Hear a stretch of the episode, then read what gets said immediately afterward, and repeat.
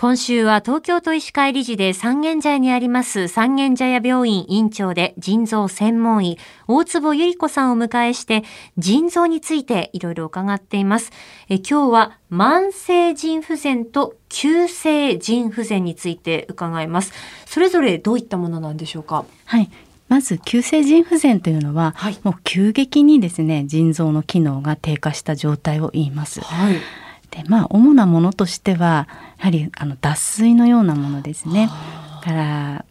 例えば熱中症とか、それからあと下痢嘔吐を激しく繰り返してお水も飲めないような状態で数日間過ごしてしまったりすると、まあ、高度な脱水になりますので、そういったことが原因になることもあります。熱中症で急性腎不全になることがあるんですね。はいそうですねやっぱりあの血流が豊富な臓器ですので血流が途絶えることによって、まあ、機能が途絶してしまうっていうことがありますので、ええはい、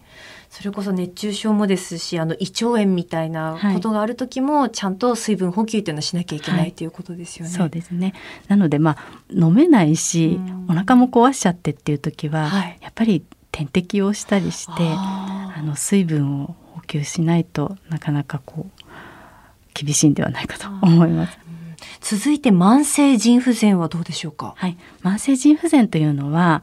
え例えば慢性的に腎臓に炎症を起こしたりだとかあとは基礎疾患糖尿病とか高血圧、うん、そういった病気がずっとこうじわじわと腎臓に影響を及ぼしてだんだんに腎臓の機能が失われていくというものを慢性腎不全と言います。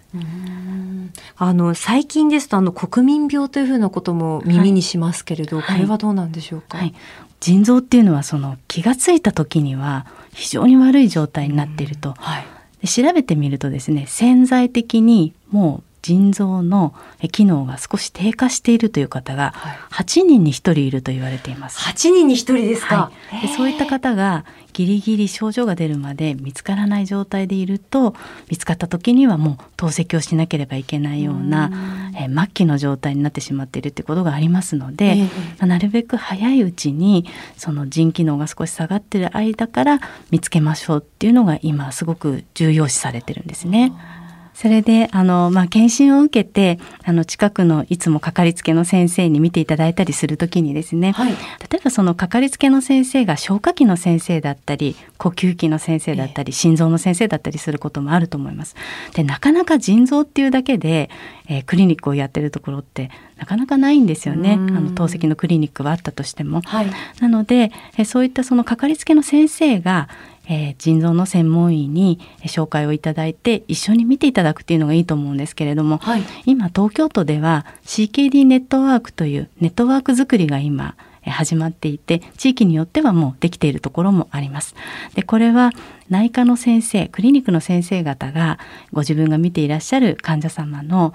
腎臓について腎臓の専門医に相談をするということなんですが、うん、一番の良いところは、はい、その腎臓の先生に、えー、3から4ヶ月ぐらいあとはまあ半年に一度とかですね時々腎臓も見てもらう普段はいつもの先生に見ていただくっていうふうにして、一緒に二人主治医みたいな感じで並進していただくと、安心なんではないかなというふうに思っています。でそれが今すごくネットワーク作りが、まあ、東京中で広がっているというところなので、まあ、これはぜひですね利用していただきたいなと思います。はいそうなるとこうかかりつけの先生とその腎臓の専門医の先生とのこうネットワークっていうのも今もう出来上がってるっていうことなんですね。それがですね、まあ、腎臓の専門医からするとですね、ぜひ相談していただきたい。えー、早めに見つけて、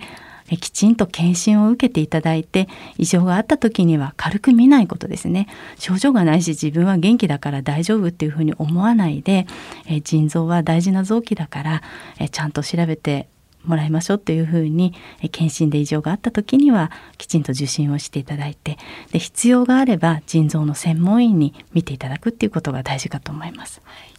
三軒茶屋病院院長大坪百合子さんにお話を伺っています。先生、明日もよろしくお願いします。はい、よろしくお願いします。